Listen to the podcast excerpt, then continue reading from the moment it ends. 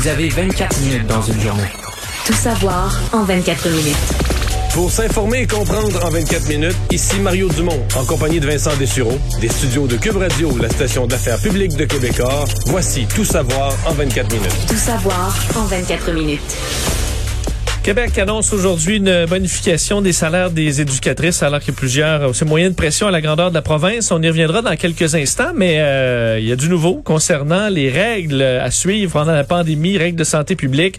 Euh, concernant les bars et les restaurants du Québec, on devrait annoncer sous peu et confirmer que bars et restaurants au Québec pourront de nouveau fonctionner à pleine capacité et ce dès le 1er novembre. Alors ce que ça change, euh, entre autres au niveau des heures d'ouverture, c'est les ouvertures, heures d'ouverture normales. Alors, on sait qu'on devait là euh, cesser de servir de l'alcool à une heure, puis fermer les portes à deux heures. Alors là, on pourra revenir à euh, l'heure normale, qui est de trois heures. Ça fait longtemps qu'on n'a pas euh, veillé tard comme ça, Mario, dans des établissements de, de, bars et de restaurants. et également, on laisse tomber des restrictions liées au nombre de personnes qui peuvent être admises dans un établissement. On sait que ça devait être 50% Ça, c'est éliminé. On pourra bon, ouvrir à pleine capacité. Et les tables pourront être plus rapprochées, faire rapprocher à un mètre. Euh, pourront même être approchés davantage. Mais à ce moment-là, il devra y avoir euh, euh, des mesures barrières, des fameux plexiglas. bon, il y a un point par contre qui euh, bon que plusieurs attendaient, la danse, le chant. Alors on peut penser au bar à karaoké, ben là ça ça demeure interdit, pas de nouveau de leur côté. Je vais vous faire entendre d'ailleurs Renaud Poulet, euh, Poulain de la corporation des propriétaires de bars, tavernes et brasseries de son côté était très heureux de ces annonces aujourd'hui. Pour ce qui est des bars, euh, pour ce qui est des du, des chants et de la danse, ben il disait d'être patient, mais somme toute il est positif, on peut l'entendre. Nous, qu'est-ce qu'on dit à nos membres aujourd'hui? On fait un premier pas. on est content. On s'en va jusqu'à trois heures. On, a tout ça. Il faut appliquer les règles. Il faut démontrer au gouvernement qu'on est responsable. la semaine prochaine, on discutera avec le gouvernement pour la question de la danse et du karaoké. Mais maintenant, aujourd'hui, là, il faut être content. Il faut vraiment dire au gouvernement qu'on est satisfait. Je comprends la volonté d'être positif, mais suis pas sûr qu'il est, est sûrement pas représentatif de ces boîtes de nuit là. Non, c'est qu'on a entendu les gens du euh, de Montréal 24 heures sur 24 qui eux étaient euh, vraiment ouais désespérés, disant il faut à tout prix qu'on puisse euh, repartir la danse parce que il y a des, des endroits là, leur modèle d'affaires c'est ça là. C'est parce que j'avoue ils sont sur le bord de mourir. Et j'avoue qu'il y, y, a comme un point où tu te dis ok, t'as des bars avec le passeport vaccinal, donc des gens complètement vaccinés, où tout est normal, là, tu remplis la place, t'as plus de limite de, de, de, nombre de personnes. Ça vaut-tu encore la peine? Est-ce qu'il y a vraiment une différence? La valeur ajoutée de dire, OK, mais là, ils vont quand même être protégés un peu parce qu'ils danseront pas? C'est sûr. Mais là, est-ce que si tu fais ça, euh, tu demandes le masque? Parce que là, le masque sur un dance floor, un plancher de ben, danse, c'est ça. ça Je va pense que là, ils, présument que tout le monde va enlever le masque, comme ils ont... Mais il reste du des masques à sont dans certaines classes. Mais là, tu veux c'est ça. Mon enfant, il porte son masque dans la classe pendant que les jeunes, ils dansent. euh... Je sais, mais eux, ils disent, euh, on, on peut pas danser dans des dans des petits bars où le plancher de danse est pour 30 personnes, alors qu'ils étaient 15 000 à danser au Centre Bell. Fait raison. Danser au Centre Bell, puis une, la moitié qui avait enlevé leur masque à fait de la soirée avec euh, Iglesias. Et est-ce qu'à la limite, euh, des, des, agents de sécurité de bar sont capables de gérer quand même pas pire? Là? Si tu dis on danse avec des masques, ça se peut que ce soit ben tu mets ton masque ou on, on te sort. Là. Ça, ouais. Ça peut euh, alors on, bon, on verra, mais on pense quand même à ces entreprises-là qui, et vous dire plusieurs avaient un cri du cœur à dire le gouvernement on semble se foutre de notre industrie. mais là, des gens plus, qui en arrachent. Là. Mais d'autant plus parce qu'avec la, la, la, réouverture pleine, le gouvernement lui se prépare à enlever ses mesures d'aide financière. Donc si ton modèle d'affaires c'était d'avoir un, tu sais, c'était une boîte de nuit, t'es une boîte de nuit. Là, ton modèle d'affaires c'est pas un pub où les gens s'assoient dans le fond d'une, dans le fond d'un fauteuil puis sirotent une bière tranquillement. C'est des endroits où les gens sortent euh, le but, c'est d'aller danser, etc. Donc, si toi, t'as plus les aides gouvernementales, mais que t'es pas capable de rebâtir ta clientèle, t'es pas capable d'avoir ton activité régulière, mais tu vas mourir tout simplement. Là. Parlons de en fait, des grèves dans les euh, CPE. Euh, annonce aujourd'hui importante, euh, conjointe avec le, la ministre Sonia Lebel, présidente du Conseil du Trésor, et le ministre de la Famille, Mathieu Lacombe, qui annonce une bonification immédiate dès maintenant du salaire des éducatrices en CPE, même si les négociations se poursuivent avec les, leurs syndicats pour en venir à une entente. mais ça touche donc déjà 50 000 éducatrices de la petite enfance. Au dire des deux ministres, il y avait un consensus clair qu'on ne pouvait attendre. Ils doivent être mieux payés. On est en pénurie pénurie euh, d'éducatrices dans le réseau, ça c'est très clair. Alors on bonifie jusqu'à 17 Donc je dis jusqu'à parce que c'est pas tout le monde qui va bénéficier de cette cette augmentation là. on sépare un peu les il y a les qualifiés, bon, celles qui ont été formées pour ça, les non qualifiés. Et il y a si on fait plus de 40 heures ou moins de 40 heures. Parce qu'en général, ils vont faire autour de 32 heures. Alors, Mais c'est devenu au fil du temps l'espèce de norme de la semaine de 4 jours. 4 jours. On dit parce que c'est un travail euh, fatigant et tout ça. C'est pas faux, là, je crois ça. En même temps, pour le gouvernement qui veut donner des services, euh, la semaine, elle a 5 jours. Tu gardes les enfants de, de gens qui, à mon avis, à 80% travaillent 5 jours. Donc là, il faut que tu bâtisses un horaire avec des 4 jours pour des gens qui travaillent 5 jours. Puis là, on comprend qu'à travers l'augmentation de 20 quelques pourcents qu'elles demandaient, les éducatrices, ben, le vrai but, là, c'est c'est le modèle d'école bleue de Montréal il y a 25 ans. Là. Euh, passer la semaine de 4 jours et être payé pour 5. C'est ça que c'est. Euh. Tu, tu, veux travailler 4 jours et être payé 5. Et donc là, le gouvernement fait une espèce de compromis. Il dit, oui, je donne une augmentation à tout le monde, vous méritez de gagner plus, mais moi, je souhaite que les gens travaillent 5 jours. Fait qu'il va y avoir euh, un, 12% pour tout le monde, mais un 5 de plus. On monte à 17 pour ceux qui vont travailler leurs 40 heures semaine, ben, je pense qu'il y a bien des parents qui vont être contents de ça. Là. Ouais, en pleine pénurie, ça te permet d'avoir des gens qui font des heures... Euh, qui travaillent plus. Qui travaillent plus. Euh, D'ailleurs, je vais vous faire entendre là-dessus la ministre Lebel et euh, le ministre Lacombe sur euh, ben, les annonces d'aujourd'hui, parce que le, ben, Sonia Lebel demande aux syndicats, à partir de maintenant, de, de pouvoir être ouvert à la négociation sur le fond de l'affaire. Et Mathieu Lacombe répétait l'importance de ces éducatrices dans le réseau. On peut les écouter. Que j'ai demandé également aux chefs syndicaux, c'est de, aux autres aussi de faire un effort et de venir discuter des paramètres salariaux. Et présentement, à part quelques petites exceptions, on me dit qu'on n'est pas prêt à discuter des paramètres salariaux. Donc, à un moment donné, il faut qu'on faut qu'on avance. Notre responsabilité à nous, c'est de régler le problème maintenant pas faire comme les, précédents, gouvernements puis régler une convention collective. Nous, ce qu'on veut, c'est régler le problème. C'est pas vrai que c'est des gardiennes d'enfants, ce sont des éducatrices. J'en connais beaucoup personnellement, je peux vous le dire. Puis s'il y a bien quelqu'un ici là qui sait que ce sont pas des gardiennes, c'est moi. Mais on, c'est quand même un cas unique là, où tu as une négociation en cours avec un syndicat très exigeant qui fait des demandes dans les 20% d'augmentation. Puis le gouvernement arrive puis dit ben vous avez raison. Vous méritez plus, on est d'accord avec ça. Puis sans négociation, puis euh, sans signer la convention, là, à partir d'aujourd'hui, parce que c'est vraiment à partir de la journée d'aujourd'hui là qu'on on commence à compter 12 ben, On va voir le premier chèque euh, de novembre, donc euh, ça va être ça commence ouais, mais c'est ça, tu vas, le, tu vas, le, recevoir dans deux semaines. Dans deux, trois semaines. Ça. Donc, ça enlève des arguments aux syndicats. Le syndicat qu'on on leur envoie nos journalistes avec le micro sur le trottoir, puis dit t'es carré, le gouvernement écoute rien, pas moyen de leur parler, ils reconnaissent pas, ils nous prennent pour. Euh, non, ouais, non, quand même, euh, il n'y a pas beaucoup de gens qui sont augmentés de 17 là, cette année. Ouais, et, ah. et, et, je voyais la réaction syndicale, entre autres de la, de la FIPEC, là, oui. Euh, très négative. Des fois, j'ai l'impression. Écoute, j'ai pas une bonne semaine dans ma, dans ma relation avec les syndicats, là. Mais des fois, je me dis, est-ce qu'ils vivent dans le vrai monde? Est-ce qu'ils pensent à tout le reste de la société, là, des gens qui travaillent dans d'autres secteurs, des gens qui travaillent dans le privé, des personnes retraitées qui sont assis chez eux. Aujourd'hui, je pense que la mesure coûte 100, 140, 135, 140 millions. 132 millions. 132 millions. 11 millions par mois. Bon. Et là, on paye ça. Tout le monde paye ça. Les impôts de tout le monde paye ça. Tu sais, t'es assis chez vous, tu dis, OK, ça nous coûte ça de plus, 17% d'augmentation. Puis t'entends, c'est quasiment comme si c'est une insulte. C'est inacceptable. C'est les mots de la FIPEC. Un cadeau empoisonné, c'est les termes. Je vais le faire entendre euh, Valérie Grenon, euh, la présidente, euh, qui de la fédération donc des, des pour la petite enfance, des, intervenantes en petite enfance qui disaient donc effectivement, elle voit ça comme un cadeau empoisonné. Euh, on devrait plutôt euh, faire avancer la négociation plutôt qu'annoncer ça comme ça. Et euh, elle sont pas contents parce que là, on augmente seulement les éducatrices, mais dit c'est un tout là dans des CPE, dans des garderies. Il y a d'autres professions et ben, eux sont laissés pour compte. On peut l'écouter c'est une chose qu'on veut continuer à marteler. Un CPE, c'est une famille. On a besoin de responsables en alimentation. On a besoin d'éducatrices spécialisées, de préposés, de tout le personnel de bureau qui est essentiel au bon fonctionnement d'un CPE pour bien accueillir les enfants et les parents. Et il n'y a rien actuellement pour tous les autres corps d'emploi. Ce n'est que les éducatrices formées et non formées qui sont annoncées au juste matin. Non, mais là, la veille, elle nous disait, ah, mais les éducatrices font un travail, puis là, on, on se basait... Voilà, t'as le gars qui euh, livre euh, la Le- bouffe. là, finalement, euh, celui qui s'occupe de la bouffe devrait... Mais la veille... Te dis, à un moment donné, on en, on, on- d'abord, on voit plus le bout. Euh, c'est des, des augmentations que personne n'a ailleurs dans le privé.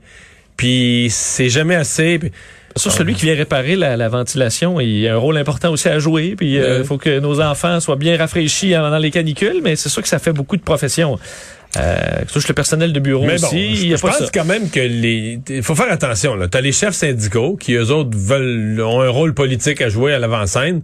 Je pense qu'il y a bien des éducatrices qui vont être contentes, là, qui Ben- vont dire, ben il y a une, reconna- il y a une reconnaissance là-dedans de notre travail, puis d'un rattrapage salarial à faire. Puis Je vais vous en faire entendre d'ailleurs parce que nos, nos collègues de TVA Nouvelle, LCN, se sont rendus à Trois-Rivières où il y avait euh, parce qu'il y avait des, des manifestations un peu partout aujourd'hui. J'ai été moi-même réveillé parce que je reste à côté d'une garderie. Ce matin, 6h30, on pouvait plus dormir.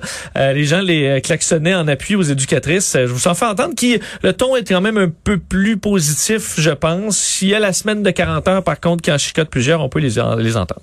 C'est bien pris parce que on considère que c'est vrai qu'il y a une urgence d'ag- d'agir. Par contre, les, euh, les demandes n'étaient pas ça. Les demandes étaient un, rehaussement de la même nature que, mettons, les éducatrices en milieu scolaire. On a beaucoup de responsabilités. Fait qu'on y croit beaucoup, mais à un moment donné, les gens, ils sont un petit peu tannés. Puis ont le goût d'avoir, d'être reconnus puis d'être valorisés. C'est sûr que ça fait du bien. Est-ce que ça va être mis là pour être euh, pour prolonger le temps de négo après? Tu sais, des fois, on pourrait peut-être qu'on préfère régler tout d'un coup. Mais le 40 heures, là, sont pas obligés de l'avoir. C'est un incitatif. Le gouvernement veut que, que si tu le veux pas, ben, tu laisses le linge. Mais je sais, ils vont dire, Ah, on voudrait le 5% mais Ouais. c'est toujours ça. On voudrait le 5% mais sans faire le 40 heures. On voudrait être payé pour, on voudrait être payé comme 5 jours, mais en travailler 4. On voudrait, on voudrait, on voudrait, mais c'est c'est quelqu'un qui paye en advance. Je dis, je dis, on paye comme contribuable. C'est même plus vrai. C'est même plus les contribuables qui payent ça. C'est tout l'argent emprunté. Les, gouvernements sont en déficit. De, cette année, Oui. le déficit du Québec va être entre 10 et 15 milliards. Fait que tout ce qu'on donne en augmentation, il y a rien de ça. Tout l'argent qu'on n'a pas, puis qu'on n'a pas, qu'on n'est pas capable de payer avec nos impôts, tout l'argent qu'on va emprunter, puis qu'on va rembourser dans 30 ans. Et on peut pas dire que le gouvernement est fermé à la discussion. Sonia Lebel a dit qu'elle allait avoir une offre bonifiée. Là, ça, c'est juste pour tout de suite. Puis on dit qu'il y aura une offre bonifiée euh, dans les prochains jours. Ouais. Alors, à détail à suivre. suivre. Tout savoir en 24 minutes. Revenons à la vaccination obligatoire en santé, euh, le dossier euh, majeur hier, et on parlait de ce débat juridique euh, lancé par une avocate montréalaise, Natalia Manolé, qui dit entre autres représenter 2000 euh, employés, enfin elle dit avoir reçu 2000 demandes d'employés qui souhaitent être requérants sur cette demande déposée devant le tribunal. Eh bien, ça attendra un peu le débat en cours. Aujourd'hui, au Palais de justice de Montréal, en matinée, le juge dans ce dossier-là a estimé qu'il n'y avait pas d'urgence à traiter l'affaire parce que justement, on avait accordé un Ben sursis oui. jusqu'au 15 Il- novembre. Il y avait urgence jusqu'à hier avant midi, là. Euh, par contre, faut dire, ça arrive vite le 15 novembre dans le milieu juridique. euh, ça, ça- ça va être plus long que ça. Alors finalement, on commencera à entendre. En fait, le débat aura lieu le 27 octobre à la demande du procureur général du Québec. L'avocate demandait pour le 25 octobre. Alors finalement, ce sera le 27. Alors il y aura pas de jugement avant le 15 novembre, mais le juge pourra statuer. Est-ce qu'on doit demander carrément de suspendre ce décret-là? Mais si le juge se forçait un peu, ça serait, ça serait idéal d'avoir un jugement avant le 15 novembre. Dans un monde idéal, de Oui. telle sorte que lorsque la mesure est, ben, pour peu qu'on y croit à la date du 15 novembre, Ouais. qui risque d'être reportée à nouveau, mais euh, si elle est, si elle est maintenue, la date, si jamais elle est maintenue la date du 15 novembre, mais qu'on ait au moins réglé ça, là, que les, les syndicats, personne puisse laisser entendre que sur le plan juridique, de toute façon, ça, ça tient pas puis ça va tomber, là, que ce soit, euh, que ça soit confirmé. Au moins, on aura la décision. Est-ce qu'on suspend ou pas Ouais. en attendant le 15? On verra ça à la fin du mois d'octobre. Euh, parlons du bilan des cas aujourd'hui. 644 nouveaux cas. C'est pas nécessairement des bonnes nouvelles parce qu'on voyait depuis trois semaines une baisse euh, des cas. La semaine dernière, on avait 624. Donc, légère hausse. Disons qu'on est vraiment plus dans un scénario en baisse. Sept décès. Une personne de plus aux soins intensifs et c'est euh, stable euh, pour euh, les, bon, les personnes hospitalisées. Alors qu'en Ontario, ben là, ça continue de baisser. De semaine en semaine, on est à, on est à 417. On comprend qu'ils sont plus populeux en Ontario, donc 417, c'est pas mal meilleur que ce qu'on a chez nous. Trois décès de plus au euh, du côté ontarien. Alors que l'INES, aujourd'hui, euh, l'Institut national d'excellence en santé et services sociaux, euh, revoyait un peu ses prévisions pour les prochaines semaines, ses projections pour les hospitalisations. Là, on est positif. On bénéficie de ces trois semaines de baisse, qui oui semble plafonner, mais qui, donne des résultats positifs dans les Et, euh, et- hôpitaux. et plus on a de gens, de notre gens vaccinés, moins on a de gens hospitalisés parmi ceux qui euh, l'attrapent. là. Absolument. D'ailleurs, on le disait, là, c'est une grande partie de, de, de gens euh, non vaccinés qui sont qui se retrouvent hospitalisés. 70% des hospitalisations sont dans le Grand Montréal, mais on croit pas que ces hausses, euh, en fait, qu'il qui, qui y aura des problèmes dans les prochaines semaines. On s'attend à une baisse de taux d'occupation des lits, au moins pour deux à trois semaines. Alors ça, c'est des euh, c'est des bonnes nouvelles qui nous proviennent de euh, l'INES. Parlons vaccination parce que le dossier de la troisième dose a fait beaucoup jaser dans les derniers mois. On sait qu'on ex- c'est pas pour- au programme pour l'instant pour la population en général. Par contre, on avait annoncé il y a déjà plusieurs semaines que euh, les euh, personnes plus vulnérables, entre autres en CHSLD, allaient bénéficier au Québec d'une troisième dose à la fin octobre. Ben, ça arrivera un petit peu plus tôt que prévu, entre autres dans la région de Québec. On annonçait aujourd'hui qu'en raison d'une euh, récente éclosion au CHSLD Notre-Dame de Lourdes, c'est dans le quartier Saint-Sauveur, euh, ça pousse le CIUS de la région de la capitale nationale à devancer de plus d'une semaine, de près d'une semaine l'inoculation de la troisième dose chez les aînés de la région. Alors, on ira de l'avant. Euh, c'est plus de 4150 usagers dans 29 CHSLD qui auront cette troisième dose. C'est le vaccin Moderna qui a été choisi parce que plus simple, il semble qu'il y ait plus de personnes qui avaient eu Moderna. Alors, ça permettra d'avoir des doses identiques pour euh, les, les gens de la région. Euh, ceux en résidence privée devront attendre au 20 octobre, alors quelques jours de plus. Chaudière-Appalaches va emboîter le pas ensuite et on va essayer, c'est pas partout, mais de vacciner contre l'influenza aussi en même temps. Alors, pour euh, simplifier un peu les opérations et la vaccination, euh, on voudra vacciner contre l'influenza au même moment. Mais ça, c'est une opération nécessaire parce qu'on voit quand même réapparaître un petit peu de cas. là. On sent que la protection euh, immunitaire a baissé chez les personnes plus fragiles, personnes hébergées comme ça. Mais moi, je continue de penser, euh, quand je regarde ce qui se fait ailleurs, je continue à penser qu'il va y avoir aussi une troisième dose, au moins pour les gens plus âgés. C'est que- comment on procédera, 75 ans et plus, 70 ans et plus. Après Noël, peut-être? Tout après Noël, après le temps des fêtes, ou juste avant le temps des fêtes, protéger les gens s'ils voient plus de monde. Mais je sais pas, j'ai le sentiment que c'est on, on a qu'il y a toujours ce Ça peut dépendre des chiffres aussi qu'on a, parce que si Ouais. ça remonte en flèche, là, on va dire, ben, les pays pauvres euh, vont attendre. Si les chiffres sont très bas, on va dire, ah, ben, les pays pauvres, faudrait l'en- en envoyer.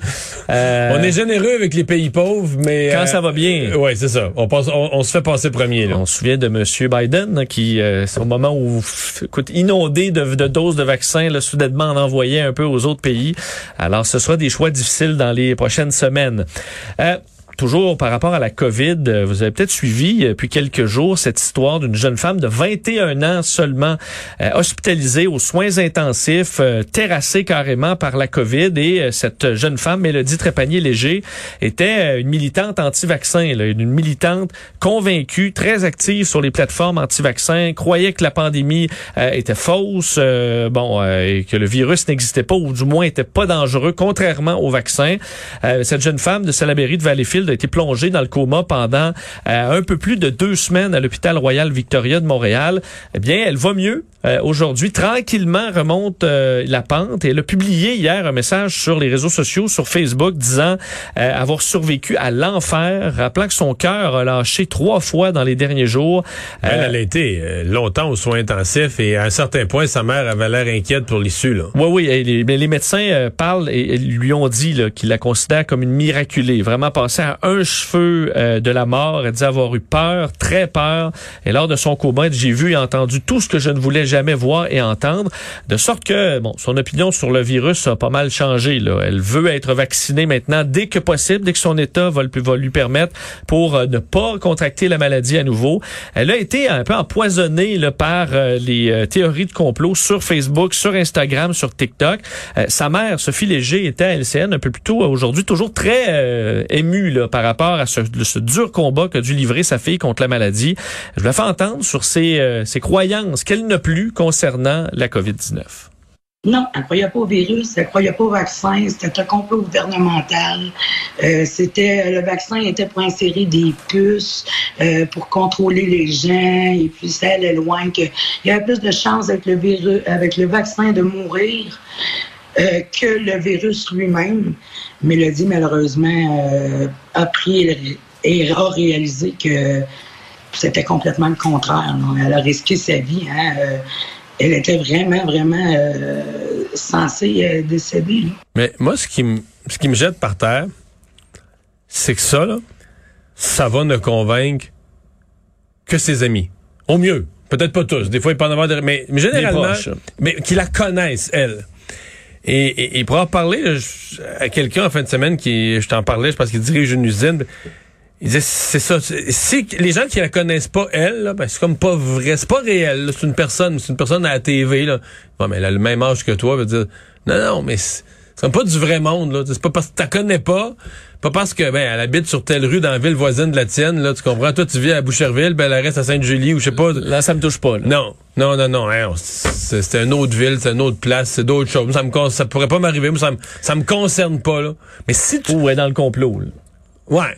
Ben non, mais non, mais ça, ça c'est des ultra complotistes. Mais mais pour beaucoup, c'est que c'est c'est pas réel si tu la connais pas. Tu peux pas, tu peux pas te.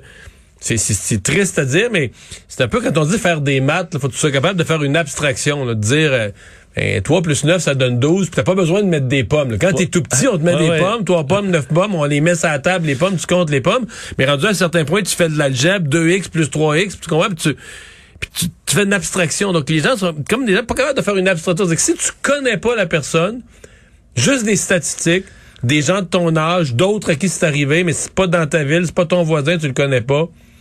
C'est, c'est, c'est un parallèle trop difficile que de dire OK, mais ça pourrait m'arriver, moi. Non, ça, c'est Ça arrivera pas à moi. Non, Pas à moi. non, non, non, non. Donc, c'est, ça me jette à terre, mais je, je, je le dis parce que je l'ai constaté. On pourrait dire à une personne comme ça, ça va convaincre des milliers d'autres, là. Non. Ça va convaincre ceux qui la connaissent. Personnellement, là, qui l'ont vu, sa famille, qui n'était pas vaccinée, ça, ça va les secouer. Mais, outre ça, le, le reste du monde va dire, ah, je sais pas, elle, c'est quoi? Ils ont vu ça à la TV, la TV, ça à la TV, ça, non, ça, ça, ça me, ça me concerne pas.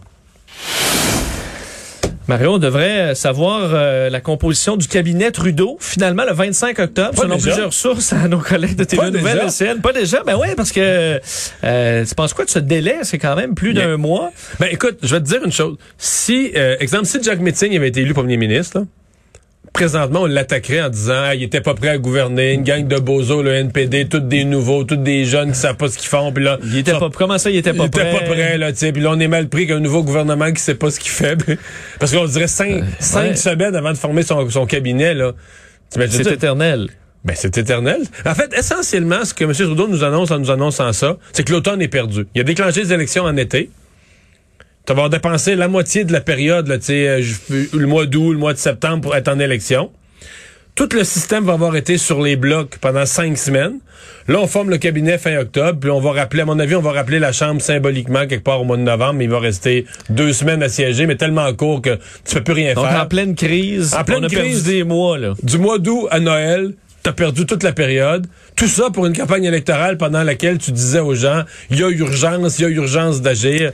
C'est, c'est sincèrement une- un vaudeville, là, du mauvais théâtre. Surtout qu'il semble qu'on ait choisi cette date-là, parce que ça fait un peu dans l'horaire. Monsieur Trudeau euh, part pas longtemps après euh, en Europe faire une tournée de, de différents événements euh, et de sommets. Et la gouverneure générale, Mary, Mary Simon, qui, elle, va revenir d'un voyage officiel. Alors, euh, dans l'horaire de Madame Simon, ça... Ben ça- ouais, ça- c'est sûr que la gouverneure, la gouverneure générale a Elle tellement de tâches, tellement de travail que la sermentation du Conseil des ministres du Canada après une élection, la, la formation du cabinet qui va gouverner, c'est bien secondaire dans la longue liste. De... Ben, en Allemagne, là, je suppose que c'est le... arrête, arrête. C'est arrête, surveillé de, arrête, arrête, de- arrête, de près.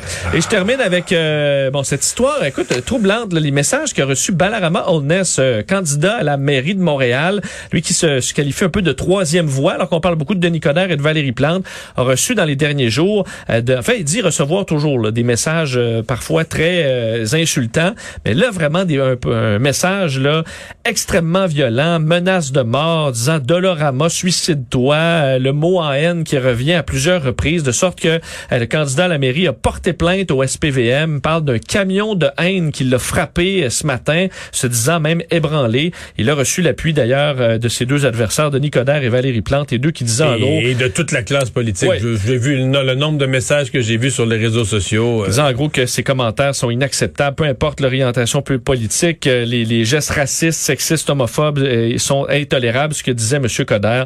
Alors, euh, vraiment, messages qui, euh, qui sont assez, euh, qui, qui font assez peur. Faut rappeler que M. Holness euh, est d'un père origine, d'origine jamaïcaine. Sa mère est québécoise et lui-même qui a grandi dans la métropole.